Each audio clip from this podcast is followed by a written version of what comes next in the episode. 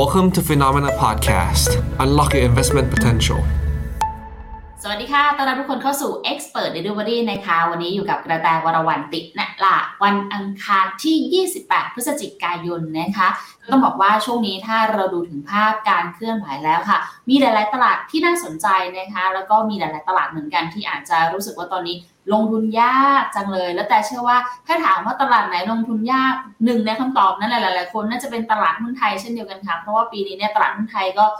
นะมีต้องอาศัยแรงกายแรงใจในการลงทุนกันเยอะนิดนึงค่ะ เพราะถือว่าเป็นอีกหนึ่งปีค่ะ ที่มีความท้าทายเกิดขึ้นกับภาพของตลาดหุ้นไทยนะคะโดยง่ายวันนี้ค่ะ เราจะมาค้นหาโอกาสทางการลงทุนในตลาดหุ้นไทยกันนะคะ กับทางคุณทิพย์พุดี อภิชัยสิริ ผู้จัดการกองทุนอาวุโสจากทางบลจ Asset Plus ค่ะ สวัสดีค่ะพี่พลอย สวัสดีค่ะ สบายดีนะคะ ก็ตามสภาพตลาดค่ะ ก็ยังสู้กันต่อไปค่ะ วันนี้ถือว่าให้กำลังใจพวกเราหน่อยละกันนะคะ ได้เลยค่ะยินดีค่ะโอเค งั้นในฐานะที่พี่พลอยอยู่กับตลาดมานานแล้วค่ะ แล้วก็แบบเป็นอีกหนึ่งคนที่มีภาพวิเคราะห์ของตลาดหุ้นไทยในแต่ละปีออกมาน่าสนใจมาก แต่เลยอยากถามถึงความคิดเห็นของพี่พลอยค่ะว่าปีนี้ค่ะ สถานการณ์ของตลาดหุ้นในช่วง 11 เดือนที่ผ่านมา พี่พลอยมองเป็นอย่างไรคะแล้วก็รู้สึกว่าเราน่าจะมีบทเรียนอะไรเกิดขึ้นกับการลงทุนในปีนี้บ้างไหมคะต้องบอกพูดคร่าวๆก่อนเนาะจริง ๆ แล้วเนี่ยปีนี้นี่ต้องบอกว่าผิดคาดนะคะถ้าจำกันได้จากสัมภาษณ์ที่ผ่านมาตั้งแต่ปลายปีเลยเรามองเอ้ยปีนี้ประเทศไทยน่าจะดี คือปีเราฟื้นจากโควิดช้าเนาะ เราก็ยังมองเลยว่าเอ้ยจริง ๆ เราควรจะเป็นเต่าในปีกระต่ายนะคะปีนี้เนี่ยเราควรจะเป็นพระเอก เพราะว่าคนอื่นเขาฟื้นมาแล้ว สรุปสุดท้ายเนี่ยพอไปดู อยากจะให้ดูสไลด์ละกันภาพแห่งความจริงมันไม่ใช่นะคะมันค่อนข้างตรงกันข้ามเลยประเทศไทยเนี่ยต้องบอกว่า เราเป็น worst performer ตลาดหนึ่งเลย อันนี้ถึงสิ้นธันวา สิ้นตุลาคมเดือนที่ผ่านมานะคะตลาดหุ้นไทยเนี่ยติดลบถึงเกือบ 20%นะคะลงไปลึกถึง 17%กว่านะคะมีเพียง sector เดียวเนี่ยซึ่งเป็น sector เล็กมากที่ที่ยังบวกได้ นอกนั้นไม่ว่าจะเป็นธนาคารนะคะอ่าสื่อสารเองหรือ commodity หรือว่าอิเล็กทรอนิกส์หรือ sector ใหญ่ๆเองเรียกว่าหุ้นแทบจะทั้งตลาดดีกว่า ให้ผลตอบแทนแดนลบอันนี้ก็เป็นสิ่งที่ต้องบอกว่า ตรงข้ามกับที่เราคาดหมายมากเลยนะคะ หลักๆเนี่ยสิ่งที่เกิดขึ้นก็คงหนีไม่พ้นนะคะ เรื่องของฟันฟลูนะปีที่แล้วเนี่ยจริงๆ เราเริ่มมีความหวังนะว่าแบบเฮ้ยเราเริ่มเห็นเป็นปีแรกอะที่ที่ต่างชาติเนี่ยเขากลับมาซื้อหุ้นไทยในรอบแบบต้องเรียกว่าสี่ห้าหกปีที่ผ่านมาเป็นปีแรกจริง ๆ ที่กลับมาซื้อนะคะพอมาปีนี้เนี่ยภามันสวนทางนะคะก็ year to date ก็ขายไปอย่างต่อเนื่อง แล้วก็ขายไปอย่างค่อนข้างเยอะนะคะรวมถึง เม็ดเงินของกองทุนไทยเองก็ต้องบอกว่าไม่ไม่ได้มีเข้ามาอย่างสมัยก่อนที่เรามี LTF มีอะไรที่เป็นเม็ดเงินที่ค่อนข้างเยอะเนาะมันทำให้พอ flow ฝรั่งไหลออกไปเนี่ยเราก็ไม่สามารถยันตรงตลาดตลาดก็มีการให้ return ที่ติดลบค่อนข้างเยอะอย่างที่โชว์ไปก่อนหน้านะคะโดยเรามองนะคะหลักๆ ว่าปัจจัยที่ตลาดมันลงเนี่ยมันมี 2 ปัจจัยหลักๆเนาะ ในเรื่องของเรื่องแรกเลยที่ที่คุยกันง่ายสุดคือเรื่องของกำไรนะคะต้นปีเนี่ยเราคาดของกำไรบริษัทจดทะเบียนเนี่ยตอนแรกเนี่ยถ้าจำกันได้เนี่ยเรามองกันว่าปีนี้จะเห็นกำไร EPS ของตลาดร้อยร้อยสิบร้อยหกร้อยสิบด้วยซ้ำนะคะมาจนถึงปัจจุบันเนี่ยน่าจะเห็นสักประมาณ พอดีพลอยไม่ได้ดึงตัวเลขตรงนี้มาเนาะตอนนี้เนี่ยกำไรขาดปีนี้น่าจะเหลือสักประมาณ 80 กลางๆ เท่านั้นเองนะคะ ก็คือหนึ่งแหละคือเรื่องของกำไรหรือ EPS ที่โดนดาวเกรดตลอดทาง อันนี้ก็ยังเป็นคำถามของฝรั่งอยู่นะว่า เอ๊ะเขาจบหรือยังเรื่องของการดาวเกรดตัวกำไรคาดการณ์ของทั้งปีนี้และปีหน้าพลอยว่าส่วนตรงนี้ใกล้ละอันที่หนึ่งนะคะ ที่ทำให้ตลาดเราปรับตัวลดลงมาค่อนข้างแรง ปัจจัยที่สองนะคะที่ตลาดลงมาค่อนข้างแรงก็คือเรื่องของตัวบอลยูเนาะะตัวตลาดมันก็คือ PE คูณกับ E เนาะเราพูดถึง E ไปละ E โดนปรับลดผิดคาดนะคะ GDP ที่มองกันไว้เกือบ4ก็โตจริง2กลางๆ ก็เก่งแล้วนะคะะตัวตัว PE ที่ที่เคยอยู่สูงนะคะ พอพอต้องบอกว่าพอบอลยูมันเด้งขึ้นมานะคะก็จริงๆแล้วเนี่ยพอตลาดบอลยูมันเด้งขึ้นมา เรื่องของ PE ก็โดนเดือดลงนะคะเรื่องของตัว e a r n i n g yield gap มันก็โดนทำให้เราโดนทั้งสองขานะคะของคนอื่นเขาอาจจะโดนในแง่ของ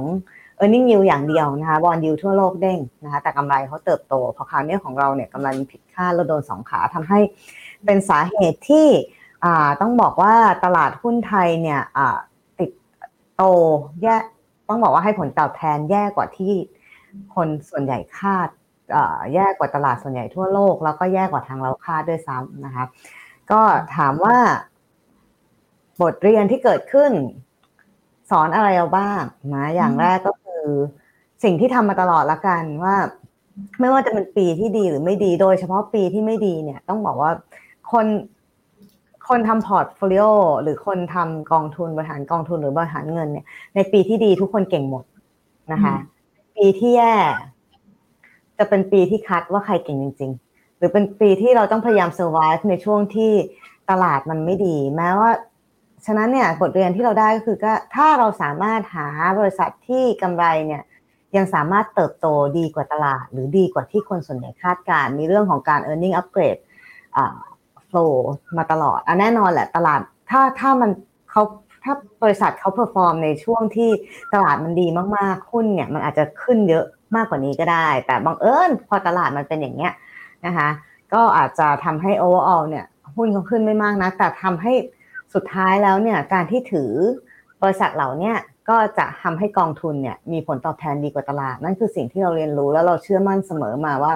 อัลฟาหาได้เสมอนะคะ ถ้าเราขยันไปทำกันบ้านเนาะไปหาหุ้นหาบริษัทที่ยังเติบโตได้ดีในสภาวะที่มันเหมือนค่อนข้างแย่นะคะ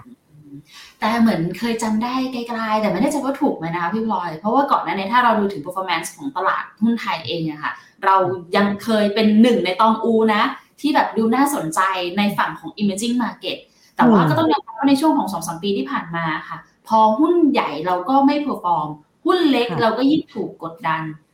แต่เหมือนกับว่าพี่พลอยเคยเคยให้สัมภาษณ์ว่าเราอาจจะต้องรอคำว่าช้าแต่ชัวร์คำนี้ยังใช้ได้กับสมัยนี้อยู่ไหมคะพี่พลอย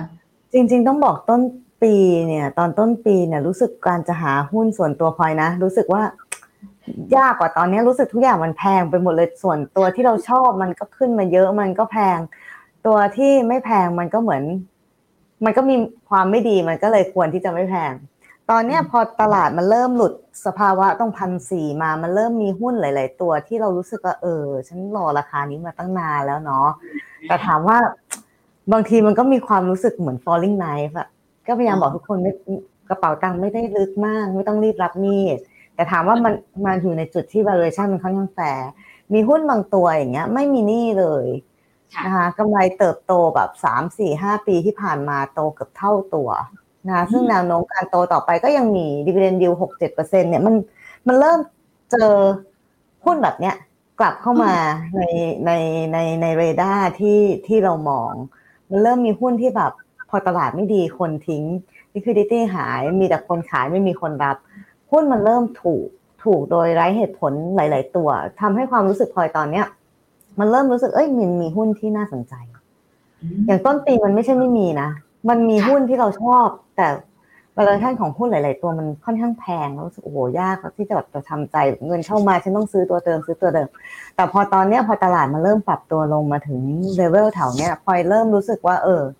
มันมีหุ้นที่หันไปแล้วเริ่มรู้สึกเออซื้อตรงเนี้ย สมมติถ้าถ้าเราไม่ใช่กองเนาะ เราเป็นเงินเย็นซื้อหยอดไว้อุ่นยาวๆเนี่ยอุ่นใจก็มีหลายตัวละที่ที่โผล่เข้ามาในเรดาร์นะคะ ก็ยังอยากให้คิดว่าวิกฤตมันก็คือโอกาส แต่ถามว่าใครจะเตรียมตัวให้พร้อมสำหรับโอกาสเหล่านั้นดีกว่าแล้วแต่ก็เห็นด้วยเหมือนกันนะคะเพราะว่าแต่ละรอบของการเกิดวิกฤตเนี่ยเราจะทำให้เห็นถึงแนวทางหรือโอกาสในรูปแบบใหม่ๆเกิดขึ้นเสมอเหมือนกัน แต่ว่าหลักการในการเลือกก็ยังคงต้องยึดหลักแบบเดิมถูกต้องไหมคะพี่พลอย โอเคงั้นเดี๋ยวเราไปดูหน่อยว่าปีหน้ามุมมองที่พี่พลอยมองไว้กับการเติบโตของตลาดหุ้นไทยปี 2024 ค่ะ เรามีความหวังกับปีหน้าได้แค่ไหนคะ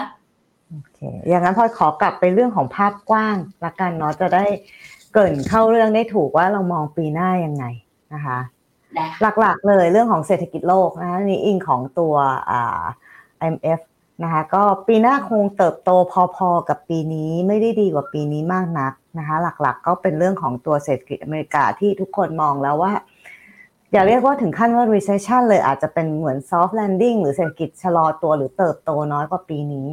นะคะอย่างที่เราก็เห็นกันแล้วเนาะแต่มันก็เป็นสิ่งที่เฟดหรือทุกคนคาดหมายอยู่แล้วนะนี่ก็คงไม่ผิดคาดเรื่องของฝั่งเอเชียเองก็ยังน่าจะเติบโตได้ประมาณใกล้ๆห้าเปอร์เซ็นต์นะคะตัวที่อาจจะเป็นตัวดึงก็อาจจะเป็นจีน หรืออีเวนไทยเองก็ตามหรือในประเทศเองก็ตามนะคะ overall ปีหน้า GDP โลกเนี่ยน่าจะอยู่ที่สักประมาณเกือบเกือบสามเปอร์เซ็นก็คือใกล้เคียงกับปีนี้นะคะมาดูถึงเรื่องเศรษฐกิจไทยกันบ้างนะคะของไทยเราเองเนี่ยต้องบอกอย่างที่เรียนเนาะ ปีนี้ต้นปีตอนแรกเรามีโฮปมากเลยว่าโอ้โหเศรษฐกิจฉันจะไปสามไปปลายบางคนทำสี่เปอร์เซ็นต์นะคะพอมาเอาเข้าจริง ๆ อย่างแบงค์ชาติหรือหลายๆเจ้าเองก็ปรับยอมรับความจริงแล้วแหละปลายปีละอีกอีกเดือนกว่าๆจะจบปีแล้วนะคะปีนี้ GDP เราก็คงอยู่ที่ประมาณ 2 กว่าๆเท่านั้นนะคะหลักๆ ที่เราโดนเราโดนอะไรบ้างท่องเที่ยวเป็นไอเทมที่ค่อนข้างดี นะคะในปีนี้เราก็เห็นแล้วตัวเลขนักท่องเที่ยวกลับมาค่อนข้างดี แต่ต้องบอกว่าต้องยอมรับนะว่ามันก็คงต่ำคาดกับที่มองไว้ประมาณ 25-27 ล้านคนนะคะแต่ก็ก็ไม่ได้มิสมากนะสิ่งที่มิสมากๆของท่องเที่ยวก็คงจะเป็นเรื่องของ spending per head หรือการใช้จ่ายต่อหัวมากกว่าที่น้อยลงนะอันที่แย่หลักๆในปีนี้เลยที่เป็นตัวดึงเลยก็คงเป็นเรื่องเอ่อเรื่องของตัวเลข export นะคะตัวเลข export โดนกันหมดอย่างที่เรียนว่าพอเศรษฐกิจโลกมันดู มีแนวโน้มชะลอตัวเนาะการการการส่งออกมันก็แย่ลงไปด้วยนะคะการคอนซัมชันในประเทศก็ยังไม่ได้ฟื้นตัวดีนัก อย่างปีนี้เนี่ยตั้งรัฐบาลช้าการเรื่องของการ public spending หรืออะไรก็ยังช้าลง แต่ต้องบอกว่าหลาย ๆ ไอเทมที่มันมองว่าแย่ในปีนี้เนี่ยพอกลับมองว่ามันเริ่มใกล้จะจบความแย่แล้วนะ อันนี้คือสิ่งที่เราอยากจะพอยให้ดู สิ่งที่อยากจะชี้ให้เห็นนะคะในปีหน้านะคะก็คืออย่างแรกเลยเรื่องของเทรดนะคะเราเริ่มเห็นนะคะกราฟด้านขวาบนดูก็ได้เราเริ่มเห็นตัว Export เนี่ยเริ่มกระดิกปรับหัวในแดนบวกและเป็นเดือนแรกในในหลาย ๆ เดือนแบบในเกือบรอบปีที่ผ่านมาเนี่ยเราเห็น Export เพิ่มเป็นบวกครั้งแรกนะคะแล้วก็ปีนี้ในเบสที่ค่อนข้างต่ำ ตัวเลขส่งออกที่ค่อนข้างแย่ในปีนี้ที่เป็นเบสต่ำสำหรับปีหน้าเนี่ยพอเชื่อว่าภาคส่งออกจะกลับมา เรื่องของตัวนักท่องเที่ยวแน่นอนแหละว่า อาจจะไม่ได้โตหรือหวายอนเดียเทียบกับแบบปีนี้เทียบกับปีก่อน แต่แน่นอนโมเมนตัมมันยังอยู่ต่อจีนอาจจะช้ากว่าค่า แต่ล่าสุดเราก็มีแบบหลาย ๆ ประเทศกลับเข้ามาในไทยโดยเฉพาะอย่างอินเดียเอง ซึ่งก็เป็นประเทศใหญ่นะคะยุโรปที่กลับเข้ามาในไทยออย่างตัว เอเชียรอบๆ เราเอง โดยเฉพาะมาเลเซียก็เป็นกลุ่มใหญ่ที่เข้ามาเหมือนกันนะคะก็อันนี้ก็จะเป็นอีกอันหนึ่งที่ที่เชื่อว่าอ่ายังต่อเนื่อง อีกอันหนึ่งที่ไม่พูดถึงไม่ได้เลยนะคะก็คือเรื่องของตัว investment นะคะเราคงเห็นแล้วทั้งในเรื่องของ FDI เราเริ่มเห็นอ่านายกเนาะไปคุยกับ Microsoft คุยกับ Tesla จะมีการชักชวนบริษัทหลาย ๆ บริษัทเนี่ยมาลงทุนในไทย น่าจะเห็นเรื่องของการให้ tax incentive เรื่องของการกระจายตัวของ EV ในทั่ว ภูมิภาคอาเซียนค่ะซึ่งซึ่งคอยเชื่อว่าตัวประเทศไทยเองเนี่ยก็น่าจะได้รับประโยชน์จากตรงนี้เช่นเดียวกัน ฉะนั้นในปีหน้าเนี่ยเรื่องของ private investment private consumption เนี่ยน่าจะมีแนวโน้มที่ดีขึ้น และอย่างสุดท้าย คนส่วนใหญ่ในประเทศเราเนี่ยต้องยังยอมรับอยู่ว่าอยู่ในภาคการเกษตรเนาะใช่ค่ะคนที่อยู่ในภาคการเกษตรในไทยเนี่ยถึงประมาณ 11-12 ล้านคนจากเมืองคนไทยทั้งหมดประมาณ 60-70 ล้านคนเนี่ยนะคะเขาเป็นคนส่วนใหญ่ เนาะอาจจะเขาอาจจะมีกำลังซื้อไม่ได้เยอะแต่เขาเป็นคนส่วนมาก อยากให้ดูกราฟด้านบน นี่ก็เป็นอีกตัวที่คล้ายๆเอ็กซ์พอร์ตเนาะเราเห็นเรื่องของ farm income เนี่ยที่มันติดลบคนกลัวเรื่องเอลนีโญภัยแล้งจะมาภาคการเกษตรติดลบมาตลอด 6-7 เดือนที่ผ่านมาเพิ่งมาผงกหัวเดือน September เดือนแรกนะคะก็ซึ่งเทรนตรงเนี้ยมันมีแนวโน้มที่ค่อนข้างดีขึ้น แล้วอย่าลืมว่าคนตรงเนี้ยเขาเป็นเขาเป็นคนส่วนใหญ่ในประเทศเอ่อถ้าเขาฟื้นตัวเนี่ย เขากล้ามีกำลังในการใช้จ่ายเนี่ยตรงนี้เนี่ยก็น่าจะเป็นแรงหนุนอีกแรงหนึ่งสำหรับเศรษฐกิจไทยในปีหน้า สรุปหลักๆก็คือท่องเที่ยวปีหน้าคงทรงไม่แย่ลงแน่นอนส่งออก farm income investment ในประเทศ ซึ่งจะเป็นสาม engine ใหญ่ในปีหน้าเนี่ยน่าจะเป็น driver หลักๆ ในสำหรับประเทศเราแล้วก็หุ้นไทยในปีหน้านะคะอีกเรื่องหนึ่งขอค่ะได้ได้ป่ะค่ะอีกเรื่องนึงที่ติดในใจคือตัวจีนะคะอะไรนะคะ ตัวจีค่ะพี่พลอยก็ประมาณตัวจีก็คงไม่มีทางแย่เลยกว่าปีนี้แล้วนะคะอันที่เรามองก็เนาะอันนี้เป็นนโยบายต่างๆนะคะอีวอลเล็ตไอตัวดิจิทัลวอลเล็ตก็คงต้องลุ้นแหละ ทันไหมทันที่จะออกมาไหมกฎหมายจะผ่านไหมนะคะก็ถ้า ถ้าออกมาได้ออกมาทันในปีหน้า เราน่าจะเห็น GDP อย่างน้อยเนี่ยการันตีแถวแถวสามไปปลาย นะคะแต่ก็ส่วนตัวก็ไม่ใช่ทุกคนเนาะทางเราเองก็ไม่ได้ถึงขั้นบอกว่าเชียร์ว่าอยากให้เกิดเนาะเราอยากจะให้การ spending ตรงเนี้ยอ่ามันตรงประเด็นมากกว่าการจ่ายเข้าดิจิทัลวอลเล็ตกระตุ้นศาสตร์เลยเนี่ยมันอาจจะไม่ได้ตรงเป้าหมายสักทีเดียว แล้วก็อาจจะเป็นเฮาส์ที่ต้องบอกว่ากลางๆสำหรับนโยบายนี้นะอีกอย่างหนึ่งก็คือเรื่องของการแก้ปัญหานี่อันนี้ค่อนข้างชัดนายกเริ่มออกมาแล้วว่าจะปราบหนี้นอกระบบก็เดี๋ยวดูกันว่าว่า คุณเศรษฐาจะทำได้ไหมนะคะลดค่าของชีพเราเห็นแล้วเรื่องของทั้งน้ำมันนะคะเรื่องของค่าไฟนะคะแล้วก็เรื่องของรายได้ท่องเที่ยวเนี่ย อันนี้ก็เป็น challenging นะคะ ก็เดี๋ยวรอดูนะคะโอเคเมื่อกี้เห็นแวบๆมีของ BOT จะพูดถึงตัวนั้นใช่ไหมอาจจะถ้าชิ่งนิดนึง ปีนี้เป็นปีที่โอ้โห เราลงดอกเบี้ยกันมาตั้งแต่สมัยไหนเนาะ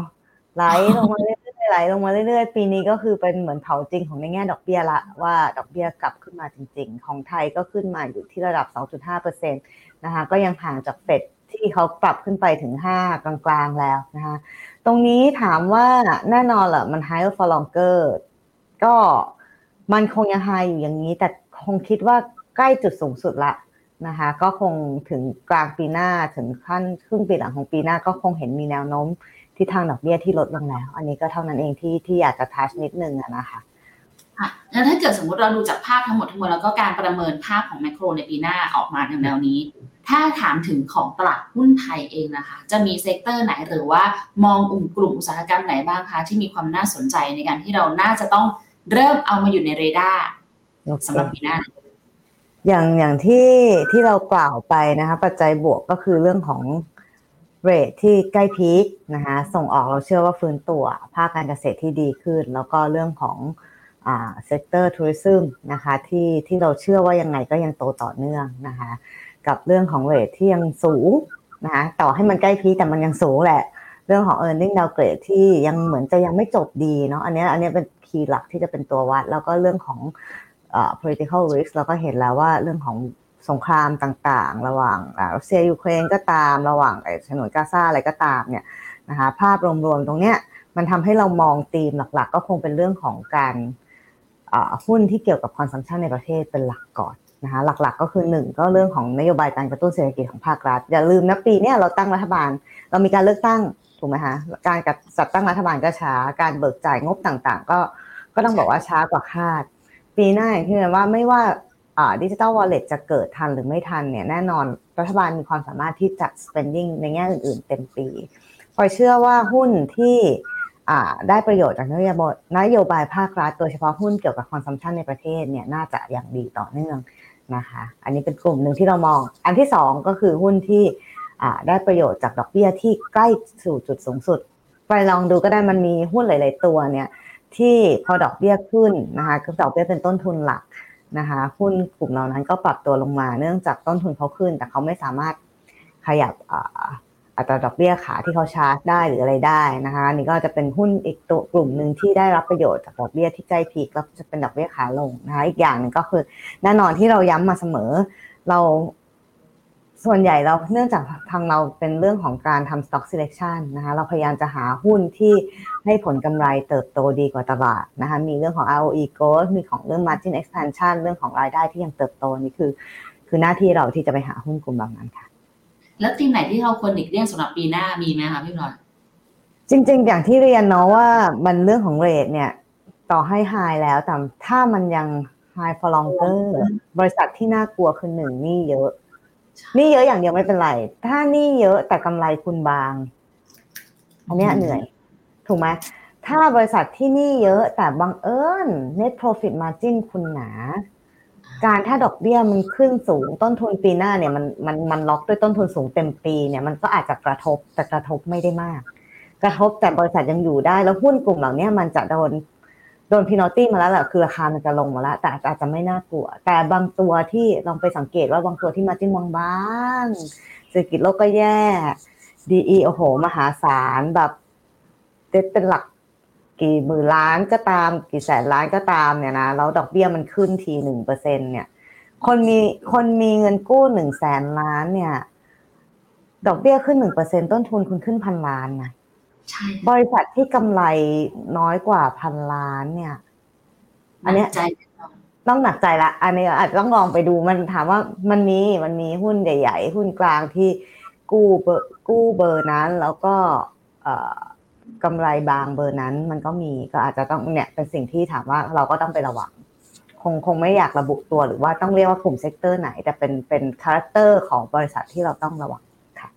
อันนี้ถือเป็นเสน่ห์อย่างหนึ่งของตลาดหุ้นไทยนะคะ เพราะเรามีตั้ง 700 กว่าตัว ดังนั้น character ของหุ้นแต่ละตัวมันก็จะมีความน่าสนใจแตกต่างกันออกไป แต่ว่าพี่พลอยให้คำแนะนำอย่างนี้ไว้กันทุกคนว่าถ้าสมมติจะต้องเลือกลงทุนในปีหน้า ให้พึงระวังหุ้นที่หนี่เยอะกำไรน้อยๆไม่หน่อยกำไรบางๆเนี่ยก็ถ้าหลีกได้ก็หลีกเลี่ยงแล้วไปหาหุ้นตัวอื่นได้ ยังคงมีอยู่ถูกไหมคะพี่พลอยยังมีค่ะแล้วหลาย ๆ ตัวก็อย่างที่เรียนว่าบางตัวก็ไม่มีหนี้เนาะลงมาจนทุกถูกละ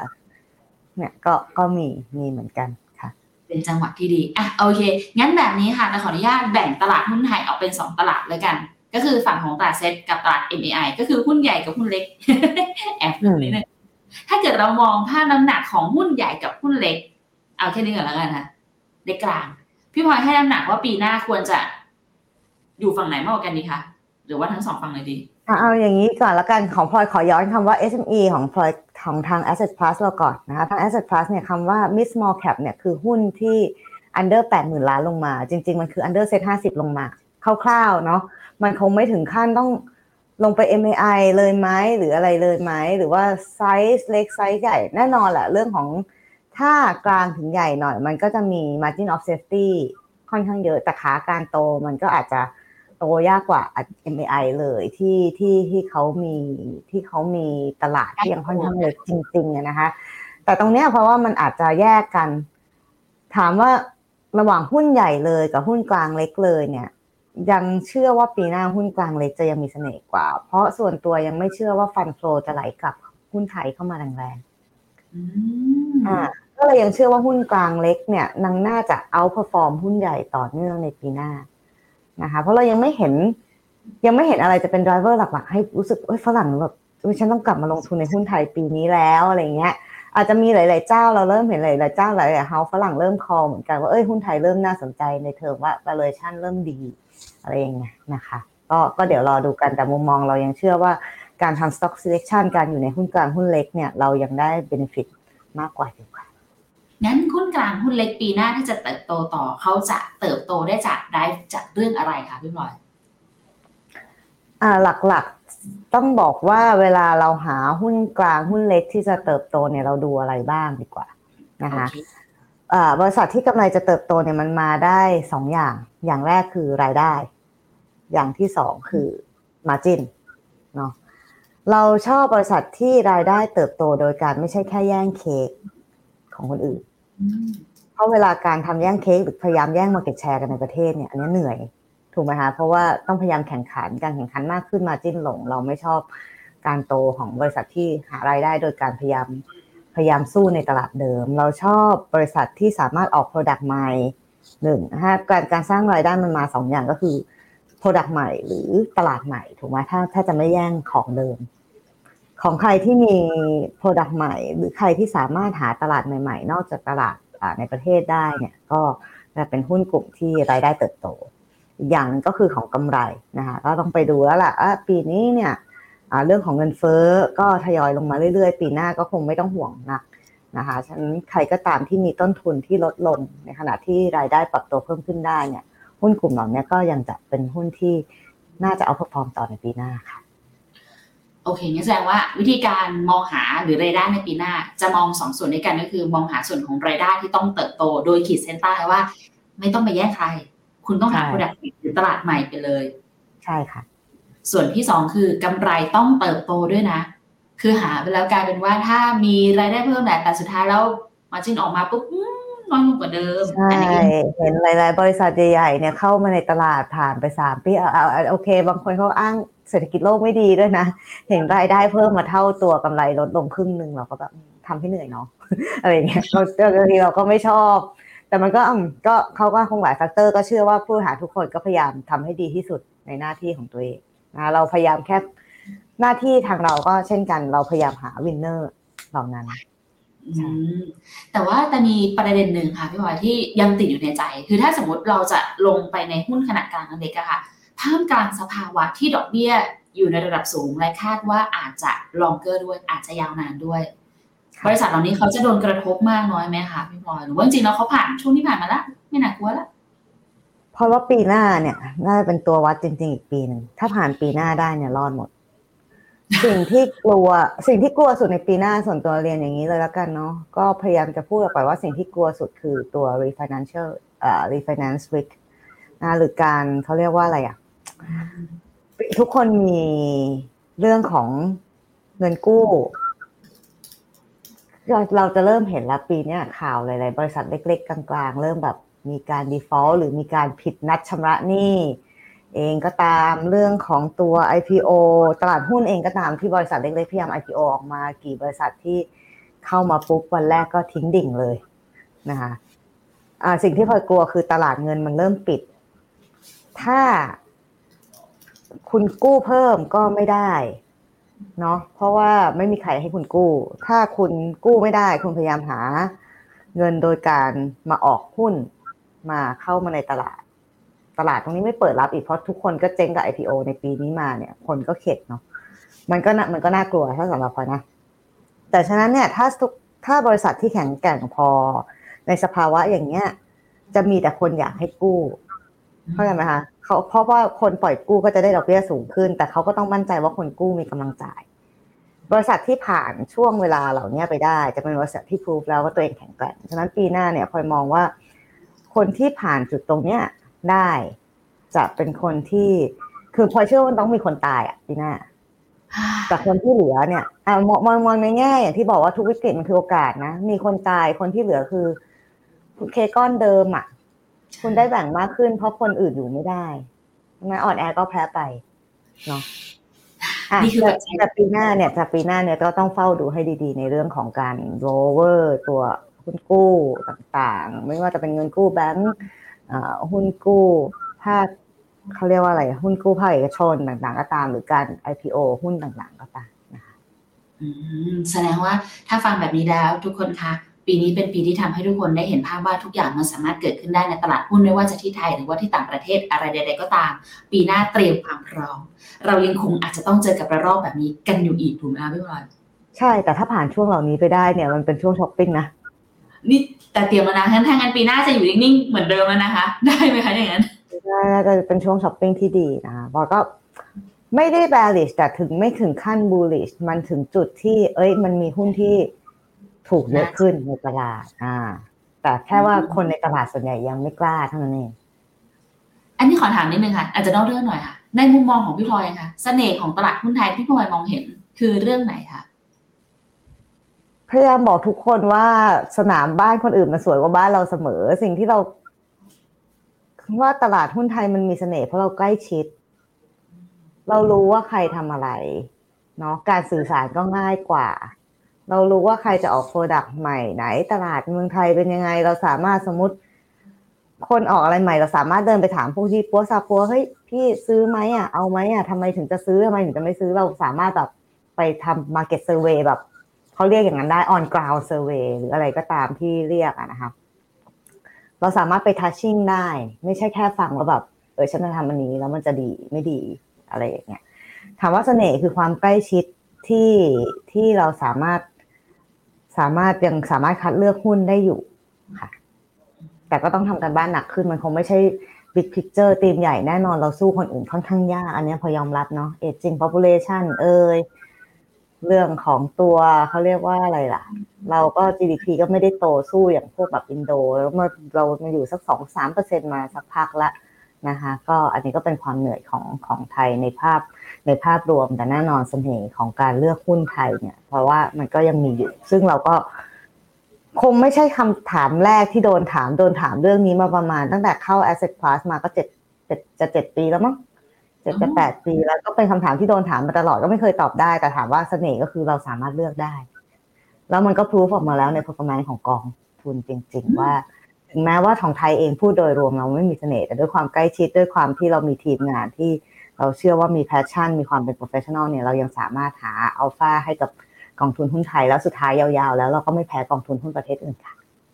แต่ยังเป็นคนหนึ่งเหมือนกันค่ะพี่พลอยที่ยังรู้สึกว่าตลาดหุ้นไทยเรามีความหลากหลายมากขึ้น ถ้าเทียบกับเมื่อประมาณ 10 ปีที่ผ่านมา ดังนั้นเลยใช่ไม่น่าแปลกใจที่ทำไมแบบ ก็อาจจะมีทั้งคนที่ ได้รับประโยชน์แล้วก็เสียประโยชน์จากตลาดในตลาดในเกมนี้แหละมันคือเกมเกมเดียวกัน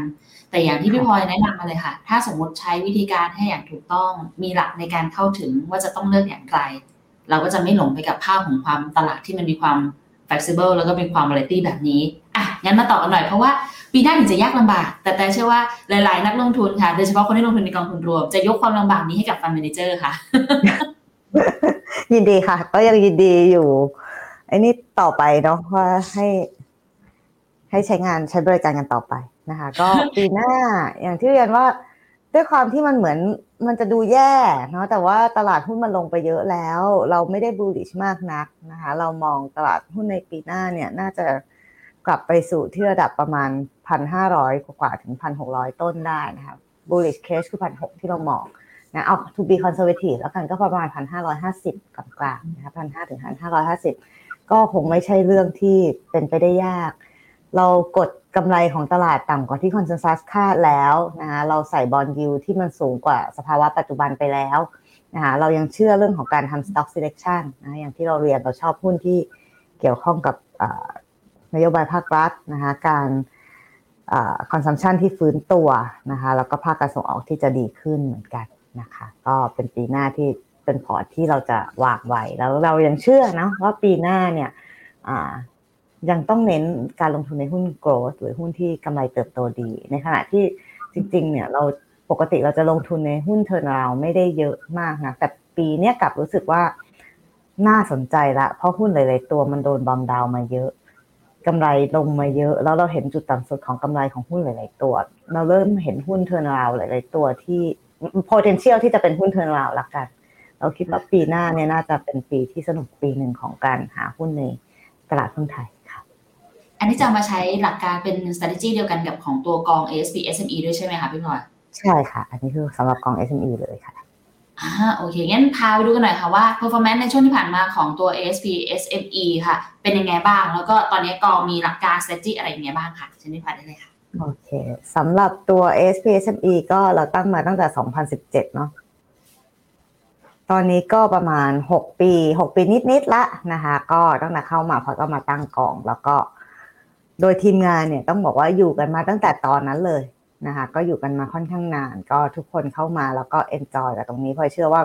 ผลการดำเนินงานตรงนี้ก็มาจากทีมงานเราที่ทุกคนเนี่ยมี passion มีความสนุกในการช่วยกันเลือกหุ้นนะคะ ตั้งแต่ตั้งกองมาเนี่ยอ่า return ของกองทุน ASP SME อยู่ที่ประมาณอ่า9%ต่อปี นะคะอันนี้ต่อปีนะคะในขณะที่ตัว total return SET เนี่ยต้องบอกว่ารวมปันผลแล้วเนี่ยบวกไม่ถึงหนึ่งก็คืออยู่กับที่แหละเซ็ตไม่ไปไหนนะคะฝากเงินอาจจะดีกว่า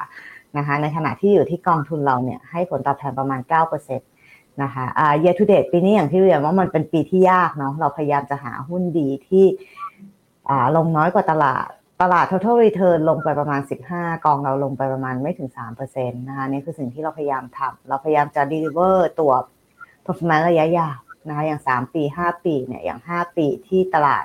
total return ติดลบด้วยซ้ำเนี่ยกองเราบวกขึ้นมาประมาณเฉลี่ยปีละประมาณ 10.5%นะคะในขณะที่กองติดลบไปแล้วปีละประมาณเกือบเปอร์เซ็นต์หนึ่งนะคะก็เอ้ยหมายถึงตลาดที่ติดลบประมาณเกือบเปอร์เซ็นต์หนึ่งนะคะก็นี่คือสิ่งที่เราพยายามทำตลอดก็คือ deliver ตัวอัลฟาหรือผลตอบแทนส่วนเกินให้กับนักลงทุนโดยที่กองทุนเนี่ยไม่เสี่ยงเกินไปนะคะอันนี้ก็จะเป็นเฉลี่ยนะคะว่าช่วงที่ผ่านมาเนี่ยขนาดดูว่าตลาดมันมีความเสี่ยงเนาะเซ็ต MAI S ซเองก็ยังให้ return ดีกว่าเซ็ตอินเด็กในช่วง 5 ปี และแน่นอนว่ากองทุนของทาง SP เองเนี่ยก็ให้ผลตอบแทนดีกว่าทั้ง 3 ตลาดดังกล่าวนะคะพี่พ่อค่ะ มีเคล็ดลับไหมคะทำอย่างไรให้ยังคงชนะตลาดได้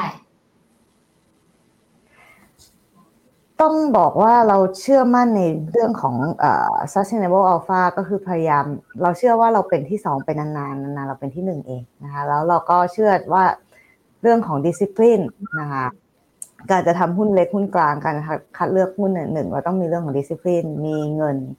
ซื้อหุ้นไม่ยาก มีเงินก็ซื้อได้ขายเมื่อไหร่อันนี้ที่คอยพูดตลอดนะคะอันที่อันเรื่องแรกเลยคือ discipline สองคือเรื่องของทีมงานที่มีความเป็น professional แล้วก็เรื่องของ passion นะของพลอยยังเชื่อว่าพลอยแล้วเพื่อนร่วมทีมแล้วน้องๆในทีมทุกคนยังมีความสนุกว่าเอ้ยมาไปเจอผู้บริหารเอ้ยเสาร์อาทิตย์ก็ไปฟังนั่นฟังนี่ที่เกี่ยวกับเรื่องของการลงทุน แล้วก็ยังเป็นคนที่ทั้งทีมงานใช้ชีวิต เราไม่ได้แบกเปเปอร์ไปอ่านเสาร์อาทิตย์ เราใช้ชีวิตอยู่ในภาวะชีวิตจริง อันเนี้ยมันเป็นมันจะเรียกว่าอะไรมันเป็นเสน่ห์ของการที่ ที่อ่าที่คนยังมีความแบบ ถามว่าถ้าคุณอ่านหนังสือเล่มเดียวกันอะยังไงคุณได้คำตอบอย่างเดียวกัน แต่ถ้าคุณใช้ชีวิตคนละอย่างเนี่ย คุณ analyze คุณมองของเดียวกันเนี่ยคนละอย่างกันนะอืม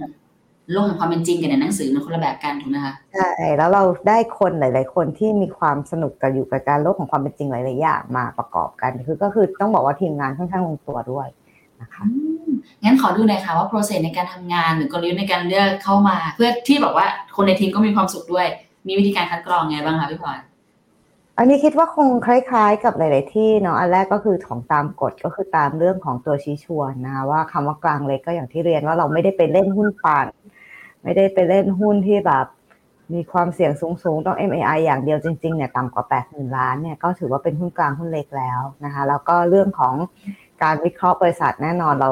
ยังมีเรื่องของการไป company visit นะคะการทำเรื่องของวิเคราะห์ภาพบริษัทภาพอุตสาหกรรมนะเรามีโมเดลภายในแหละที่ทุกคนก็ช่วยกันแล้วก็มาถกกันนะแล้วเรื่องของการซื้อขายก็ก็แล้วแต่วิวินิจฉัยของผู้จัดการกองทุน ซึ่งสำหรับกอง SP SME ก็จะเป็นทางตัวปล่อยเองค่ะ อืม อันไหนยากสุดคะพี่พลอย คิดว่าในโปรเซสนี้ ยากสุดแน่นอนเรื่องของการนำไปลงทุนจริง ก็คือการไอเดียและการนำไปลงทุน จริงมันก็ยากทั้งหมดเนาะไอเดียยากวิเคราะห์ก็ต้องวิเคราะห์ให้ถูก แล้วก็อีกอันหนึ่งก็คือกล้า หรือสามารถเอาความคิดที่เราเชื่อมั่นเนี่ย ไปลงทุนจริงได้นะคะก็อันนี้ก็ประสบการณ์ โดนมาก็โดนให้น้อย ถูกให้เยอะนะคะ อยากพูดคำนี้ได้บ้างคะแต่จากประสบการณ์ที่ผ่านมาโดนเยอะถูกน้อยมากเลยค่ะ จะสลับกัไม่นเป็นไรได้ไหมงั้นก็ฝากเงินไว้กับ SP SME ได้ค่ะยินดีโอเคค่ะงั้นมาถึงอันนี้หน่อยหนึ่งเพราะว่าเวลาที่เราจะลงทุนในอะไรก็ตามค่ะมันมักจะมีความเสี่ยงอยู่เสมอพี่พลอยมองว่าถ้าเราสำหรับนักลงทุนที่จะเลือกลงทุนในตัวกอง small mid cap ปีหน้าอะไรอย่างเงี้ยค่ะ เขาค่ะควรจะต้องเฝ้าระวังถึงเรื่องไหน หรือว่าควรจะต้องมีประเด็นอะไรอยู่ในใจที่ต้องคอยดูแลไหมคะ อืมอาจจะที่เรียนไปแล้วเนาะเรื่องของความเสี่ยงปีหน้าก็คือเรื่องของ global slowdown ว่าถ้ามันมันแย่กว่าคาดเสร็จขึ้นดอกเบี้ยเราไม่เหยียบเบรกไม่ทันเนี่ย แย่กันทั้งหมด อย่างเงี้ยก็ต้องบอกว่า นี่ขนาดเราอยู่ในปีที่ตลาดหุ้นทั่วโลกไม่แย่นะ ตลาดหุ้นไทยยังลงได้แบบสิบ10กว่าเปอร์เซ็นต์เลย อันนี้ก็อาจจะต้องต้องต้องระวังแต่โซฟาแล้วเราไม่เห็นแล้วเคยเชื่อว่าหุ้นมันก็รับข่าวร้ายอย่างหลายๆอันไปเยอะแล้วเนาะปีนี้ทั้ง ทั้งเจอทั้งเรื่องของดอกเบี้ยขึ้น เศรษฐกิจสโลว์ดาวน์จีนก็ยังไม่ฟื้นสงครามทั้งหลายที่อีกนะตลาดโลกมันก็ยังสามารถเซอร์ไวขึ้นมาได้ปีหน้ายังยังไม่เห็นอะไรแย่กว่านี้นะ พูดแล้วเคาะเคาะโต๊ะก่อนนะคะอย่ามามีแบบโรคระบาดแบบไข้หวัดหมูเอ้ยปอดปอดแหกปอดอักเสบในจี้อะไรกลับเข้ามาอีก อันเนี้ยก็เป็นเรื่องที่เราคาดเดาไม่ได้ แต่ถามว่าความเสี่ยงหลาย ๆ อย่างเนี่ยมันโผล่ในปีนี้เยอะละ แล้วก็ความเสี่ยงที่พลอยกลัวมากที่สุดแน่นอน คือเรื่องของ reinvestment risk การ roll over การหาแหล่งเงินทุนของบริษัทที่ที่มีหนี่เยอะอยู่แล้วเนี่ย ใครผ่านช่วงนี้ไปได้เนี่ย รอรอรวย อืมรอสุดยอดกันไปค่ะ อะ โอเค สุดท้ายแล้วค่ะ มีอะไรอยากจะฝากบอกกับพวกเรานักลงทุนไหมคะสำหรับการเลือกลงทุนในปีหน้าด้วย ก็ สำหรับคนมีเวลาสำหรับคนยังสนุกมีความสุขชอบ passion ในการลงทุนเนี่ยพอยังเชื่อว่าอย่าเพิ่งถอดถอดใจกับตลาดหุ้นไทยเนาะเรายังมีโอกาสผู้บริหารเรายังเก่งฝ่ามาได้ทุกวิกฤตนะคะอันนี้อันที่หนึ่งอันที่สองสำหรับคนไม่มีเวลาแน่นอนกองทุน Asset Plus นะคะเราก็มีกอง s p s e นะคะแล้วก็หลายๆอีกหลาย ๆ กองทุนทั้งหุ้นไทยหุ้นเทศ ก็ฝากไว้ด้วยนะคะ แล้วก็เดี๋ยวเราคงมีกองไทย ESG ออกมาให้เห็นเช่นเดียวกันค่ะขอบคุณมากเลยค่ะ วันนี้ที่มาร่วมพูดคุยกันนะคะพี่พลอยถือว่าประสบความสำเร็จค่ะ มีกำลังใจส่งต่อให้รับให้กับนักลงทุนอย่างแน่นอน ปีหน้าเดี๋ยวไปลุยกันต่อแต่สำหรับปีนี้ได้ยังคงค่ะก็ลุยแล้วสู้กันต่อไปนะคะ อยู่เป็นเพื่อนกันก่อน เห็นด้วยค่ะ ปีนี้ยังลงทุนได้นะทุกคนไม่ได้หมายความว่าพูดปีหน้าแล้วปีนี้ลงทุนได้ปีนี้ลงทุนได้นะคะ ถ้าเกิดมีความสนใจอะไรเพิ่มเติมสามารถติดต่อมายังฟิโนเมนาหรือว่าทางฝั่งของบลจเอสพลัสได้เหมือนกันเลยค่ะ มีกองทุนไว้ให้ทุกคนได้เลือกลงทุนกันเนาะสำหรับวันนี้แต่แล้วก็พี่พลอยต้องขออนุญาตลาไปก่อนแล้วนะคะเดี๋ยวไว้เจอกันใหม่นะ วันนี้สวัสดีค่ะขอบคุณนะคะพี่พลค่ะอยสวัสดีค่ะ บริการที่ปรึกษาการลงทุนส่วนตัวจากฟิโนมีนาจะช่วยให้คุณสามารถจัดการการลงทุนจากคำแนะนำของมืออาชีพด้านการลงทุน ที่คอยดูแลและปรับพอร์ตการลงทุนของคุณให้เป็นไปตามเป้าหมาย สนใจรับบริการที่ปรึกษาการลงทุนส่วนตัว สมัครได้ที่ f i n o m e f i n o m i n a e x c l u s i v e หรือ line at f i n o m i n a p o r t คำเตือน ผู้ลงทุนควรทำความเข้าใจลักษณะสินค้า เงื่อนไขผลตอบแทน และความเสี่ยงก่อนตัดสินใจลงทุน